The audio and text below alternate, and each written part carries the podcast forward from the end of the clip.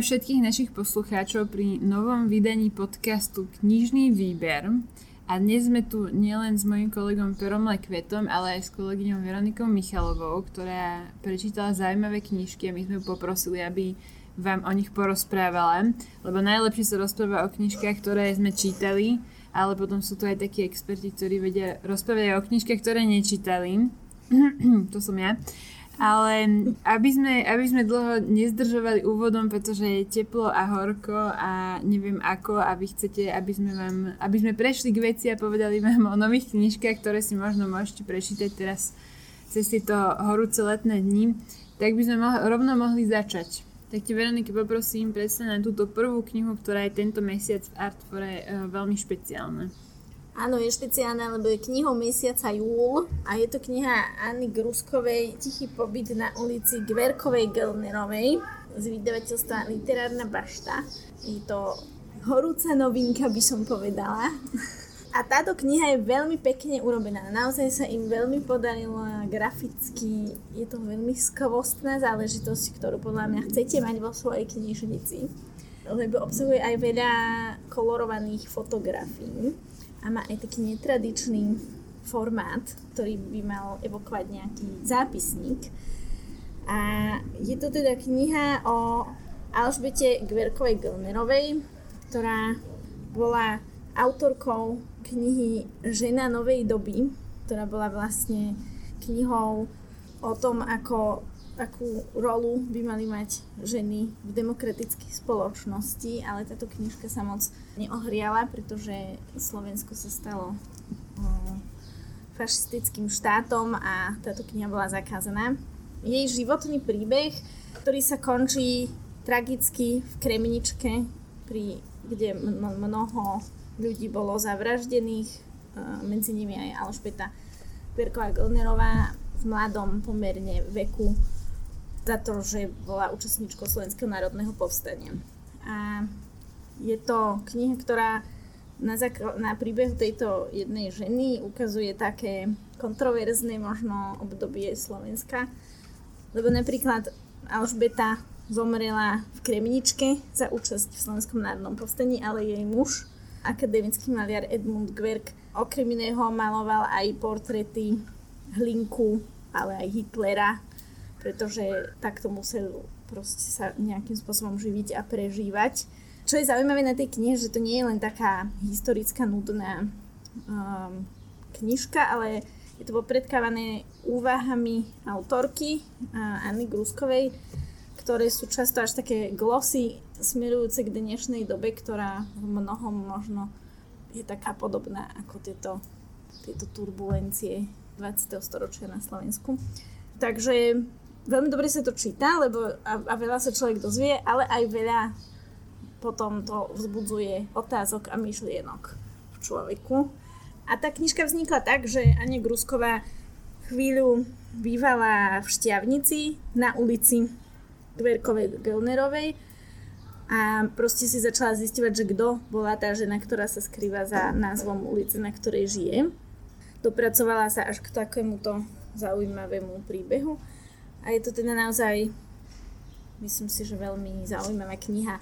Dá sa čítať aj pri šťavnických tajchoch, lebo teda, to som nepovedala, Gverkovci žili v Šťavnici. Čiže skoro celá tá kniha sa odohráva v Banskej Šťavnici, ktorú myslím, že mnohí máme na letných plánoch jej návštevu, takže možno, že treba vedieť aj o týchto tienistých stránkach našej histórie tohto mesta, ale aj našej súčasnosti v skutočnosti. Takže je to taká nadčasová kniha a veľmi zaujímavá. A teda je to kniha mesiaca, čiže v júli k nej dostanete na e-shope a v knihkupectve na Kozej aj knihu Med pamäti od Janka Pučeka, čo je tiež skvelé letné čítanie. Čo som zase Oplatí ja čítala sa. a tá kniha sa mi páčila, myslím, vyšla 4 roky dozadu, ak sa nemýlim. Tiež je to vlastne taká kniha, ktorá trochu tej Janko Boček mne tak reflektuje vlastne tú súčasnosť, kedy myslím boli akurát zvolení fašisti do parlamentu, že, mm. že vlastne on to v takomto kontexte písal. Konfrontuje to s, vlastne ako keby sa rozprával so svojím dedom, ktorý vlastne prežil druhú svetovú vojnu. Sú to taký, také jeho úvahy aj taký fiktívne možno rozhovory. Takže možno sa to celkom aj hodí k tomu tichému Určite pobytu. veľmi sa to hodí. Uh, myslím, že tie knihy sú obe také, že cez ten ako to pani Eva Mosnaková volá malé dejiny, čiže príbehy tých jednotlivcov, tak ukazujú práve tie uh, otázky, ktoré tie veľké dejiny kladú pred nás. No. Dobre, takže, takže skvelá kniha mesiaca, ktorú vám určite odporúčame práve v júli si kúpiť Artfore, ďaká spolupráci s literárnou baštou. No a teraz už vám predstavíme ďalšie knižky, na ktoré, ktoré síce nie sú knihou mesiaca, ale môžete si stále na ne uplatniť inú našu akciu a to je letné čítanie. Táto akcia platí v našom knihkupectve, teda nie v e-shope, vlastne spočíva v tom, že jednu knižku podľa vášho výberu si môžete kúpiť s 20% zľavou až do 16. júla. Takže mimo tejto knihy mesiaca všetky tieto ostatné, tie sa táto akcia môže vzťahovať. Takže poďme si povedať o nejakých ďalších letných uh, odporúčaniach. No keď sa na pulte objaví kniha od nejakého islandského autora, tak väčšinou po nej hneď siahnem. V tomto prípade sa mi dostala do ruky kniha od Haldori Thorocen, ktorá má názov Dvojité sklo. Hlavnou postavou tejto knihy je 75-ročná vdova, ktorá prišla o manžela a žije sama, ale nežije v, v nejakých spomienkach. Je to žena, ktorá skôr hľadí do budúcnosti a, a živo sa zaujíma o veci, ktoré sú súčasné alebo ktoré prichádzajú, ktoré znamenajú nejakú budúcnosť. Takže aj to jej rozprávanie nie je postavené na nejakých spomienkach. Je to kniha samozrejme o starnutí, ale je to aj kniha o, o vzťahu, pretože ona v určitom, teda v tom období svojho života, keď už je vdovou a teda žije, žije sama, tak stretne, stretne muža, ktorý ktorý si získa jej sympatie, s ktorým teda nadviaže vzťah. A tu je to také zaujímavé, že ona počas toho, ako sa ich ten vzťah pomaličky rodí, ako sa zintenzívňuje, tak ona premýšľa o tých veciach, že či to má ešte zmysel v takom veku ešte proste budovať nejaký vzťah a keď e, vlastne smrť či ja za rohom, alebo jak by som to povedal.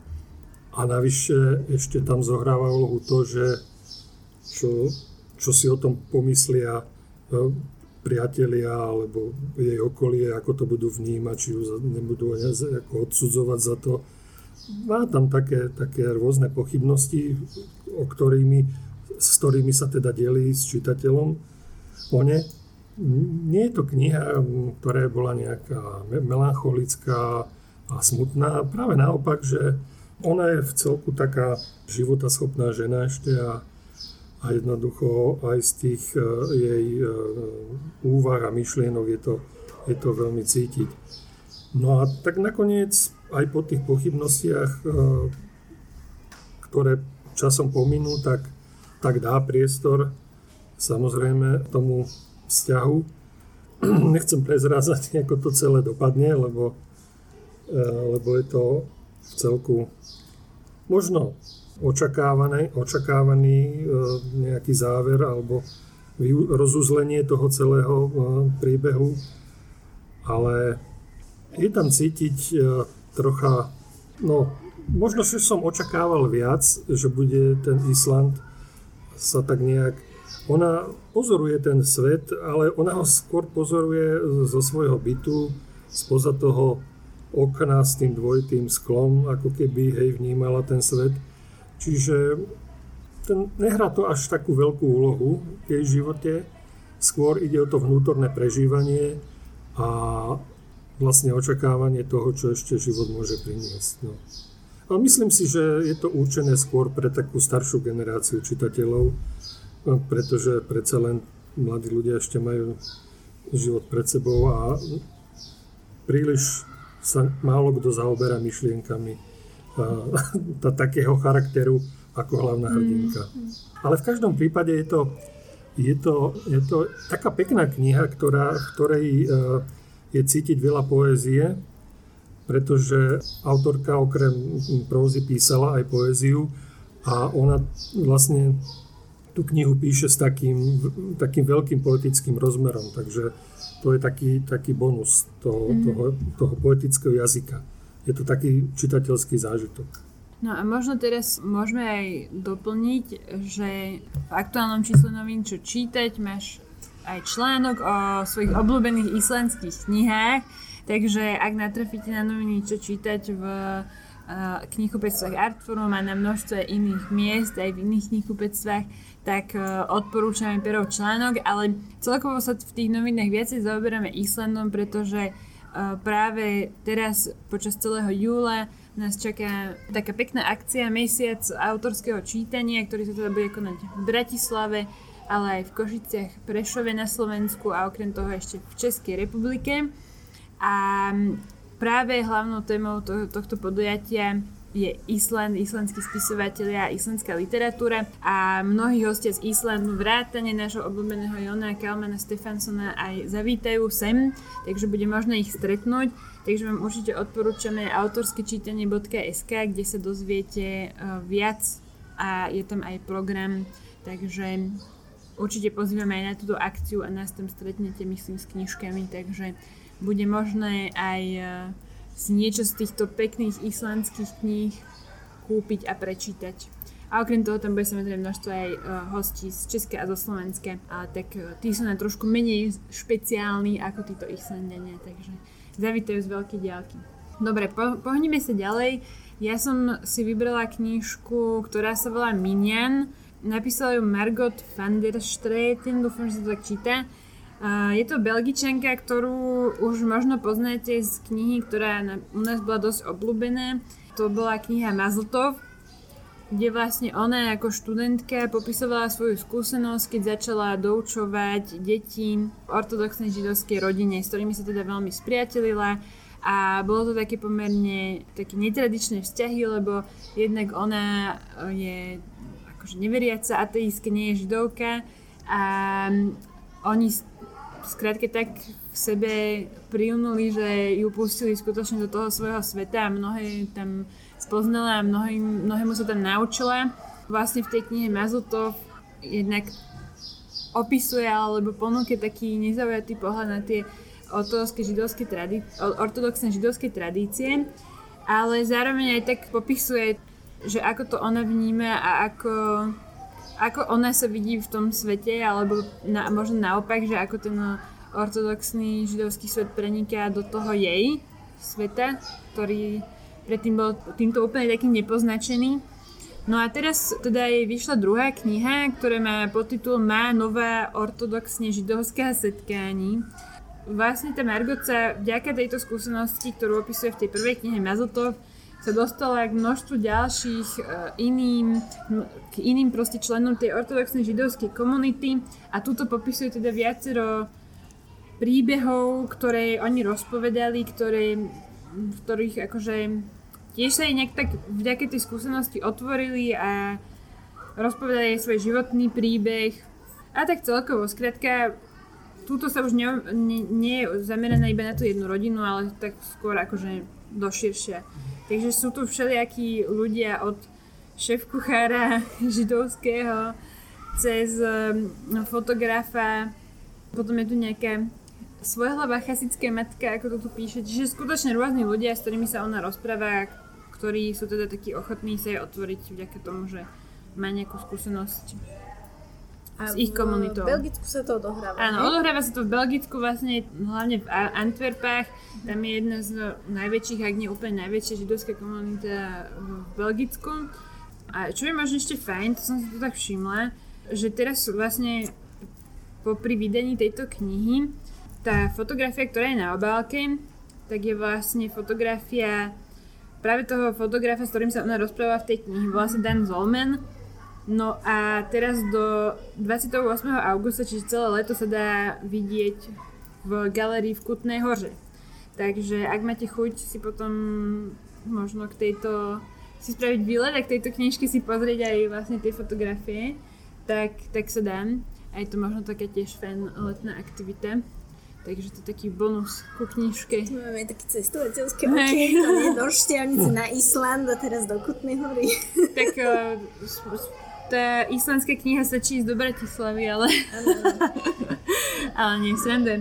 Jasné, dá sa všade, všade, všade kde cestovať. Ale je super, že človek aj môže, aj má príležitosť.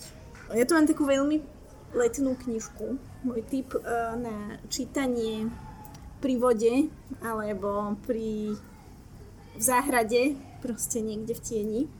To kniha, volám sa Lucy Bartonová od Elizabeth Strout a ja som teda nečítala od Elizabeth Strout nič, priznávam sa. Toto je moja, moja prvotina. Napriek tomu, že to je pomerne známa autorka, hlavne teda tou sériou o Olivky Tridžovej, ktorá bola tuším aj nejako sfilmovaná na nejaký Netflixový seriál alebo niečo také tak preto je to uh, známe. Ale táto, táto kniha ma zaujala, že je dostatočne tenká a dostatočne uh, vábivo pôsobiaca, že, že tak to by som mohla vyskúšať a nesklamalo to moje očakávania. Je to teda príbeh Lucy Bartonovej, ktorá je obyčajná žena, ten príbeh je rámcovaný tým, že sa odohráva v nemocnici, kde je ona hospitalizovaná s nejakým neidentifikovateľnou chorobou a príde ju tam navštíviť jej matka, ktorú 7 rokov nevidela a ona tam proste sedáva pri jej posteli v tej nemocnici niekoľko dní.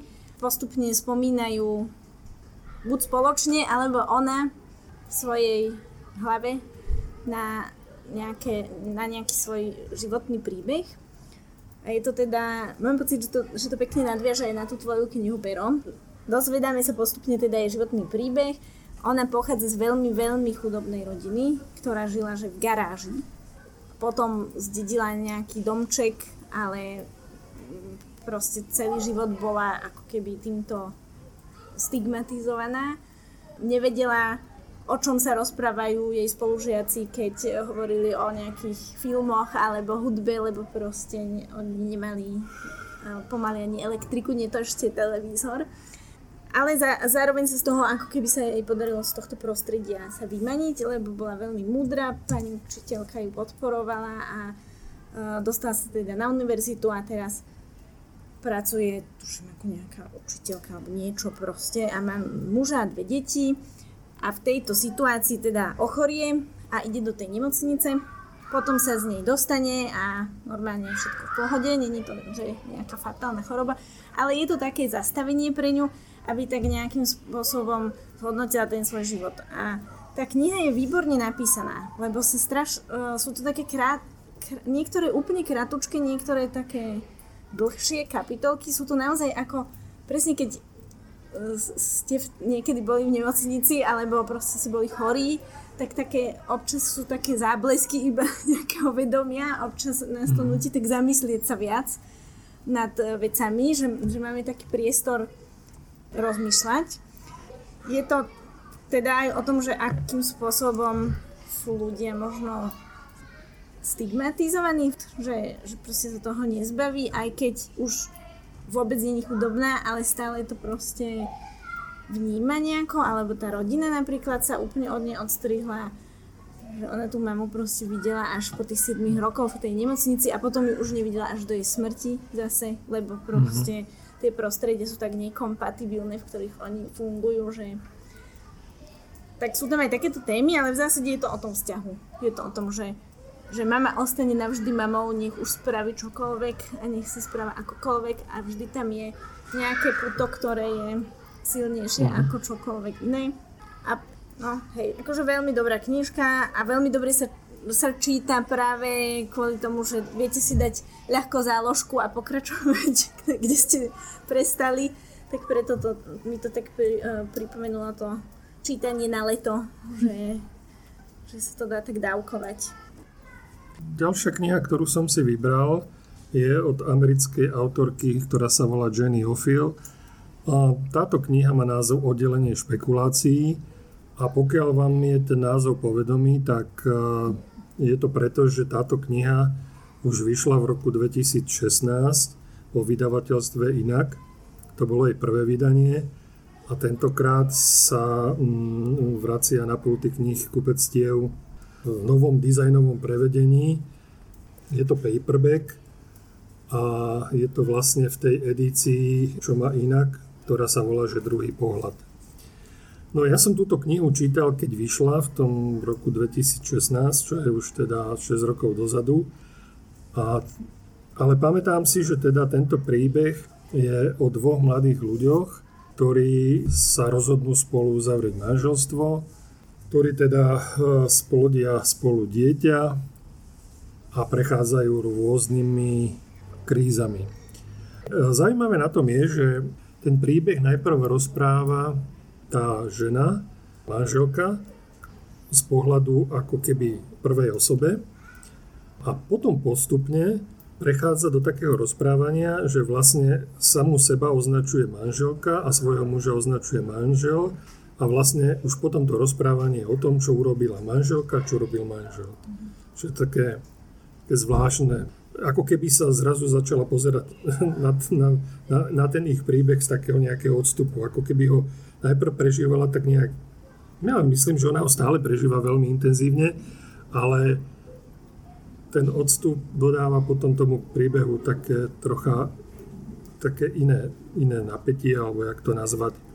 Je to tiež písané v takých krátkých kapitolách, je to veľmi dynamické rozprávanie, nepoužíva nejaké siahle dlhé odstavce ani vety, nič, všetko je veľmi také stroje úderné. Ona, tá, tá manželka je akože spisovateľka, takže viac menej sa zapodieva aj ako sam, samou seba, svojim písaním, svojim proste vnímaním e, vecí okolo. Hodne používa citáty, čo svedčí o určitej e, jej rozladenosti a sčítanosti. No a potom samozrejme tam je taká vec, že ten e, jej muž má nejakú aférku s nejakou inou ženou, ako to teraz ona vníma, ako to prežíva, všetko to tak nejak ona stále komentuje.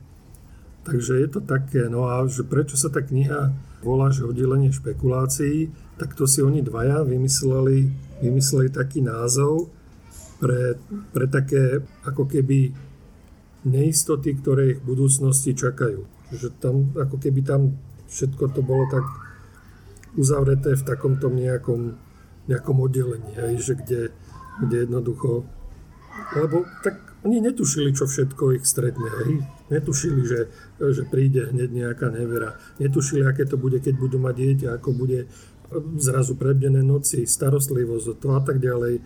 Že to sú všetko také veci, že proste je tam určitá neistota a nikto nevie, ako sa s určitými vecami kto vyrovná. Hej, ako sa s nimi vyrovná ona, jej muž a tak ďalej. Čo všetko sa bude diať. No, takže je to, je to v podstate hlúbostný príbeh a s takými všelijakými rôznymi nástrahami. Ale toto je, myslím si, zase kniha, ktorá je určená pre tých, pre tých mladších, ktorí... pre každého niečo. Veď hej, ale, ale zase je to, je, to, je to hlavne o tých témach, ktoré čakajú mladých ľudí, keď e, sa vezmú a, a rozhodnú sa spolu žiť a čo všetko ich môže čakať a čo všetko sa budú môcť vyvarovať. No ja teraz na chvíľu preruším túto našu sériu rozprávaní o knihách ženských autoriek, lebo neviem, či ste si všimli, ale zatiaľ sme tu mali fakt same ženy. Mm-hmm. Teraz som vytiahla teda knižku, ktorá je napísaná a ilustrovaná jedným mužom. Stephen Collins sa volá vyšla vo vydavateľstve Brak a kniha má názov Gigantická zlovestná brada. No a na rozdiel od všetkých týchto, ktoré sme tu spomínali a asi aj spomínať budeme, tak toto nie je úplne plážová záležitosť. Stačí sa pozrieť na formát A4, tvrdá väzba, taká hrubšie, dajme tomu. Takže toto je skôr čítanie na dome, povedzme to tak. Kniha je to taká veľká, respektíve ten formát je taký, aký je, asi hlavne preto, lebo to je vlastne komiks, respektíve grafický román. Lepšie skrátka vyznejú tie ilustrácie na takéto väčšej ploche, aj si to človek plne tak pohodlnejšie prečíta, keď uh, tam reálne si môžeš všimnúť všetky tie detaily. Takže, takže fajn, na formát sa nestiažujeme, len teda asi úplne do, do lietadla na dovolenku si to nezoberieme, túto knihu, ale to nevadí. Je to príbeh, ktorý asi keby som to teraz mala pokračovať v tom vekovom zaraďovaní podľa prvého vzoru, tak môžu si prečítať už aj násročný, ale povie niečo aj dospelým. Je to, je to v podstate takou veľmi metaforickou a obraznou alebo obrazným spôsobom vypovedané, že niekedy sa musí stať niečo dramatické preto, aby, aby to v ľuďoch sa niečo zmenilo, aby sa proste niečo pohlo. No a hlavnou postavou je taký pán, ktorý sa volá Dave a žije na ostrove, ktorý sa volá Tu. A na tom ostrove je absolútne všetko uhladené podľa akože všetkých pravidiel a nič tam skrátka nevytrče z davu. A takto funguje celý ten ostrov, ktorý sa teda volá tu. A všetci obyvateľe do jedného sa desia toho, čo je tam, mimo toho ostrova, za morom, tam, kde... Tam je proste chaos, tam sú veci, ktoré nechceme vidieť, tam je všetko, čo potláčame, tam je všetká neusporiadanosť a, a tak. No a to je vlastne akože hlavný des týchto ľudí, že si stane niečo, čo im tú usporiadanosť na, ohrozí. A už v podstate ten Dave je v niečom taký výnimočný, pretože jemu sa tú upravenosť v takom jednom malom detaile nedarí dodržiavať. A to je, že jemu na tvári sústavne rastie taký chlop, ktorého sa nevie zbaviť. Všetci ostatní sú do, muži sú dohľadka oholení a on má ten, ten, ten, ten chlpok.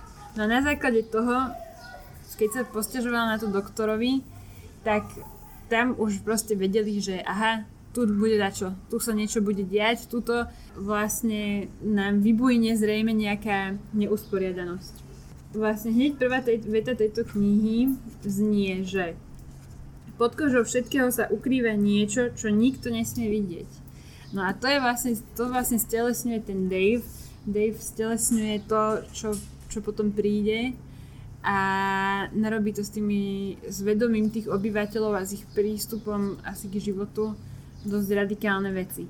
Takže samozrejme neprezaním pointu, ale ak, ak si niekto, kto má rád pekne vizuálne spracované veci, eh, rád, radi si prečítate komiks eh, z...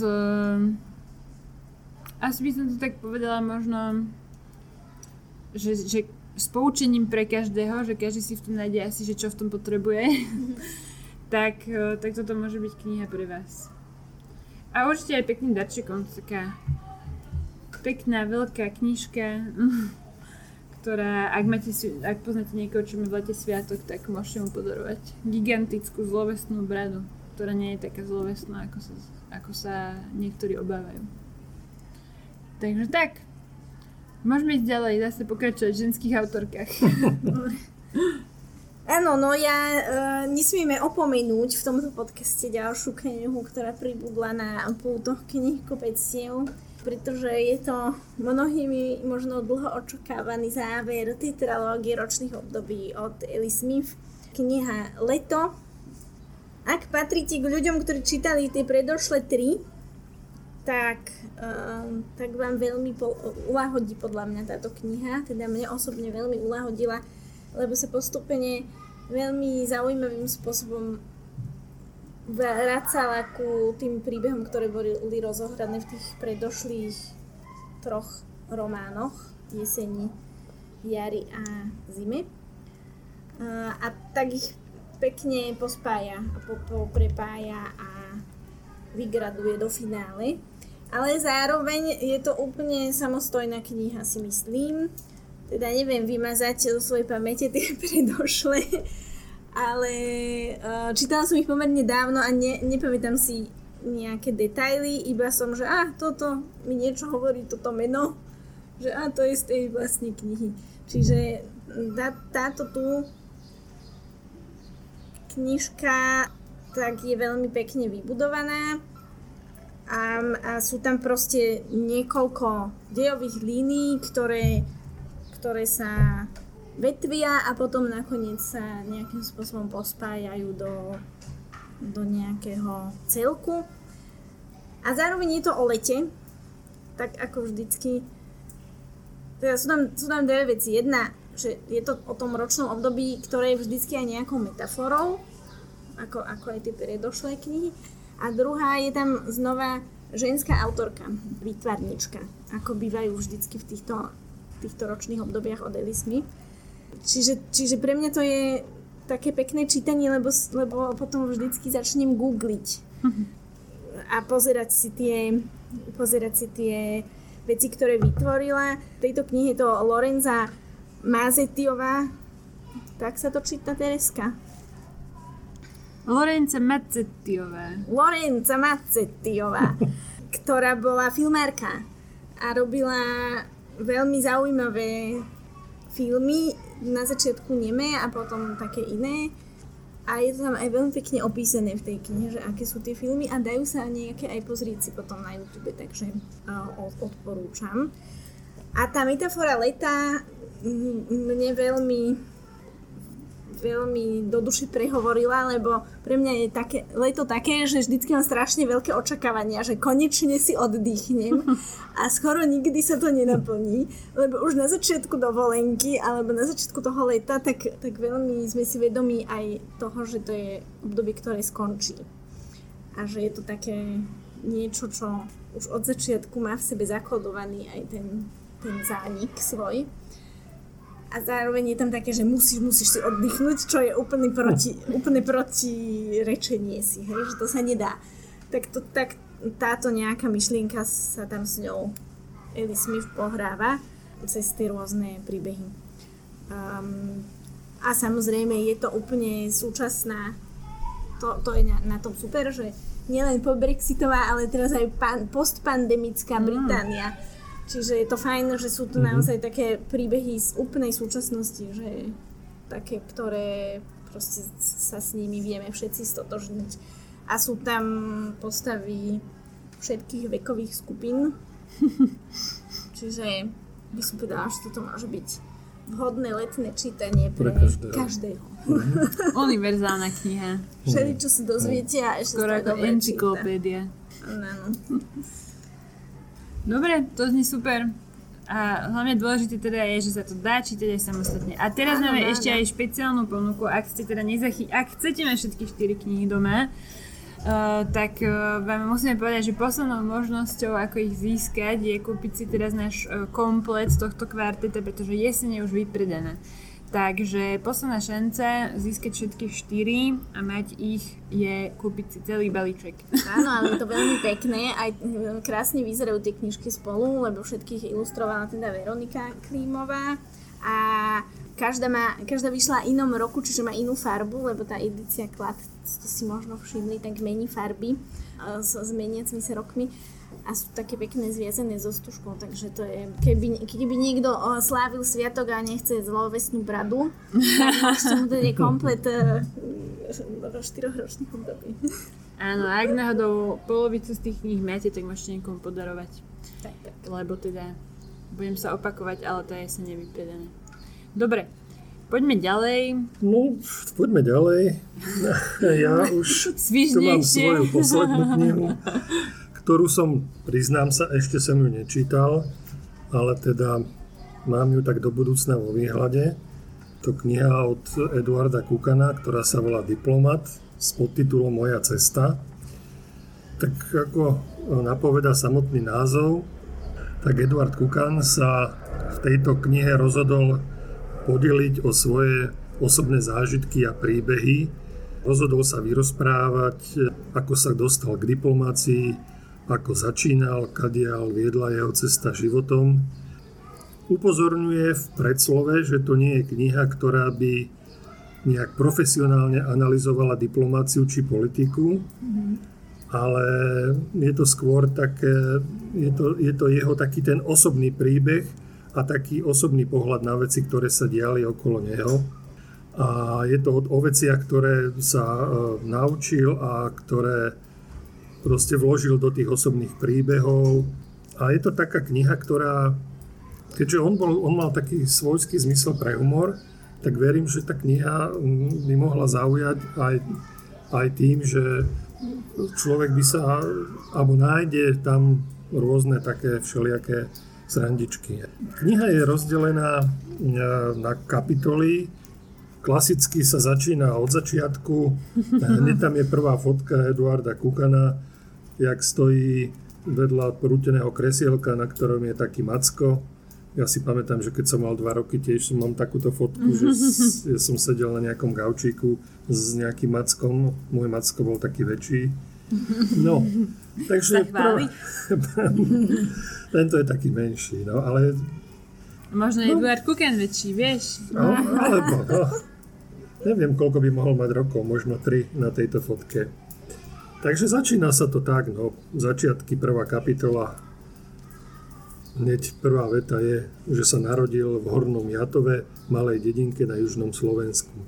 Ďalšie kapitoly sú umenie diplomácie, plnenie diplomatických úloh, medzinárodné organizácie, slovenská politická scéna, Európsky parlament, potom spomienky na osobnosti svetovej politiky a napokon odchod z politiky No, Eduard Kukan začal túto knihu písať, myslím si, v roku 2019, keď odišiel z politiky a jej písaniu venoval neviem presne koľko rokov, ale teda keď mal knihu dopísanú, tak oslovil Ivana Harmana z vydavateľstva Žilinského Artis Omnis, keďže sa spolu poznali a že má dopísanú knihu a že teda že by sa to celkom hodilo do tej ich edícii pamäť, tak uh, veľmi rýchlo sa teda dohodli.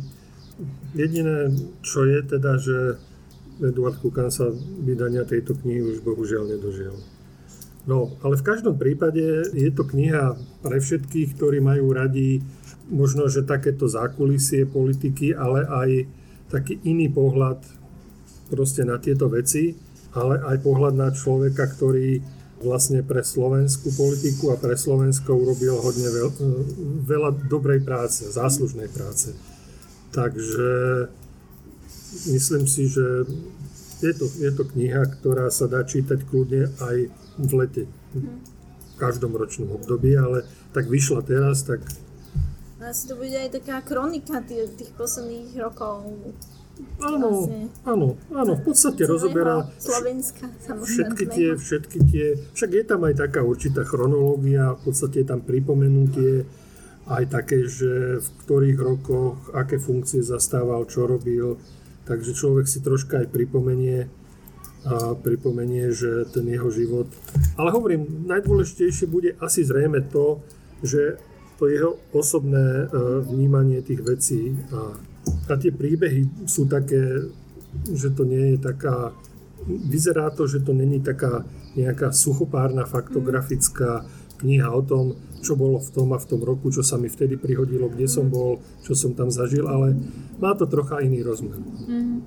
Dobre, tak na záver už posledná kniha odo mňa, skúsim svížne, lebo mám pocit, že skutočne nielen posluchači sú už uvarení ale my sme už tu uvarení, lebo zase natáčame v exteriéri. Tak ja som si vybrala knihu Všetko sa raz pominie. Autorka je Julia Samuelová, vyšlo to teraz v Premedii, úplne čerstvo. A Julia Samuelová je britská psychoterapeutka a pediatrická poradkyňa. Špecializuje sa na trúchlenie a zvládanie smutku. Viacerí sme sa zhodli v knihkupectve, že keď sme schytili túto knihu do rúk, tak sa nám to zdalo ako čítanie hodné odporúčania všetkým milovníkom a fanúšikom, napríklad Irvina Jaloma alebo prípadne možno Olivera Saxa teoreticky, lebo v podstate Julia Samuelová túto knihu píše v podstate podobným štýlom. Vybrala si niekto, niekoľkých svojich pacientov, klientov, klientov áno, ďakujem, klient, vybrala si niektorých svojich klientov a vlastne rozpovedala keby ich príbeh a možno, že také nejaké, no skrátke to, čím si prežívali a ako to možno spracovávali. A má to dokonca rozdelené aj do nejakých takých tematických okruhov, ktoré zahrňujú napríklad vzťahy v rodine, lásku, prácu, zdravie a identitu a má to dodatok celoživotný rozvoj. Mm-hmm.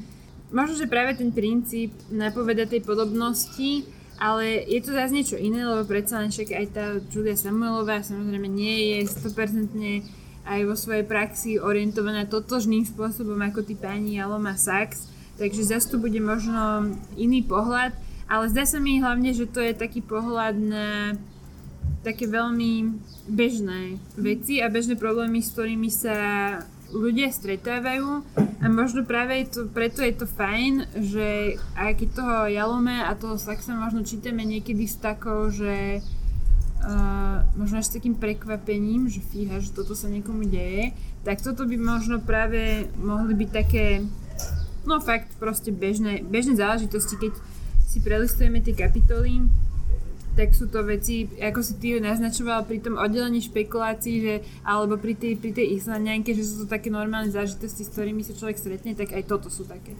No a zaujala ma tá kniha hlavne preto, že má takú veľmi letnú obálku, na ktorej sú vlastne deti, ktoré sa na pláži hrajú s loptou.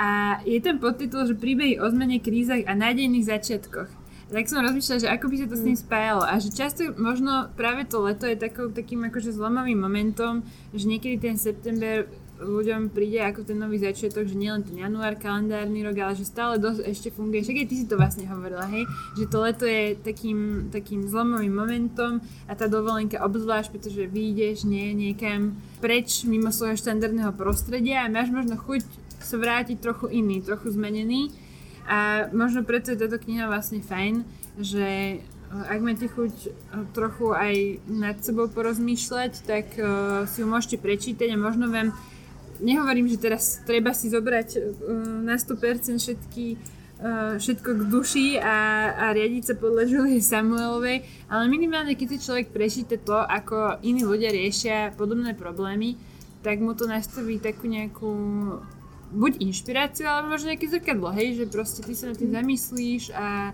vieš si povedať, aha, tak ten robil to, ale ja práve toto nechcem robiť, idem robiť niečo iné a vtedy ti to napadne, že aha, toto chcem robiť. Alebo naopak, aha, to je dobrý nápad, idem do toho aj ja, hej, že, že človeka to vlastne tak inšpiruje. Takže myslím si, že všetko sa raz spomenie, môže byť do, pekná inšpiratívna kniha a môže byť aj na dovolenku. A ešte keď budete v zahraničí a bude, bude, budú sa na vás ľudia dívať, tak si budú myslieť, že máte nejaký veselý letný román a vy budete v skutočnosti uvažovať nad svojimi nejakými... Zmyslom života. Nad, nad svojim zmyslom života, takže to je tiež fajn, veľmi taká nenapadná kniha na čítanie, ak teda niekto sa nad tým aj takto zamýšľa, aj keď myslím si, že zamyslieť sa nad svojím životom nie je nič, čo by bolo potrebné skrývať. Ale keby náhodou niekto chcel tak môže. no dobre, všetko sme vám povedali vlastne počas podcastu, takže bude mesiac autorského čítania, to si určite pozrite. Pozrite si našu knihu mesiaca a pozrite si naše letné čítanie, čo je akcia Slava na knižky. Ja ešte dodám, že, mož, že k tej knižke Tichý pobyt na ulici Gverkovej Glenderovej tak existuje aj film. Ten film sa volá Žena novej doby a možno, že teraz uh, počas všetkých letných festivalov, tak uh, bude niekde k zliadnutiu, takže to tiež odporúčam. Tiež ho natočila teda Anna Grusková, oni tak vznikali popri sebe tá knižka a ten film. Mm-hmm. Keď niekto preferuje skôr audiovizuálny zážitok, tak aj to mm-hmm. sa mhm. možno bude dať. Takže aj to si dá. Dobre, budeme sa na vás tešiť a určite príďte, lebo letné čítanie je tu a treba ho využiť. a treba si ho zaobstarať hlavne. Tak, tak. Budeme sa na vás tešiť vo všetkých našich knihkupectvách, prípadne aj v našom e-shope. Tak vám ďakujeme za pozornosť.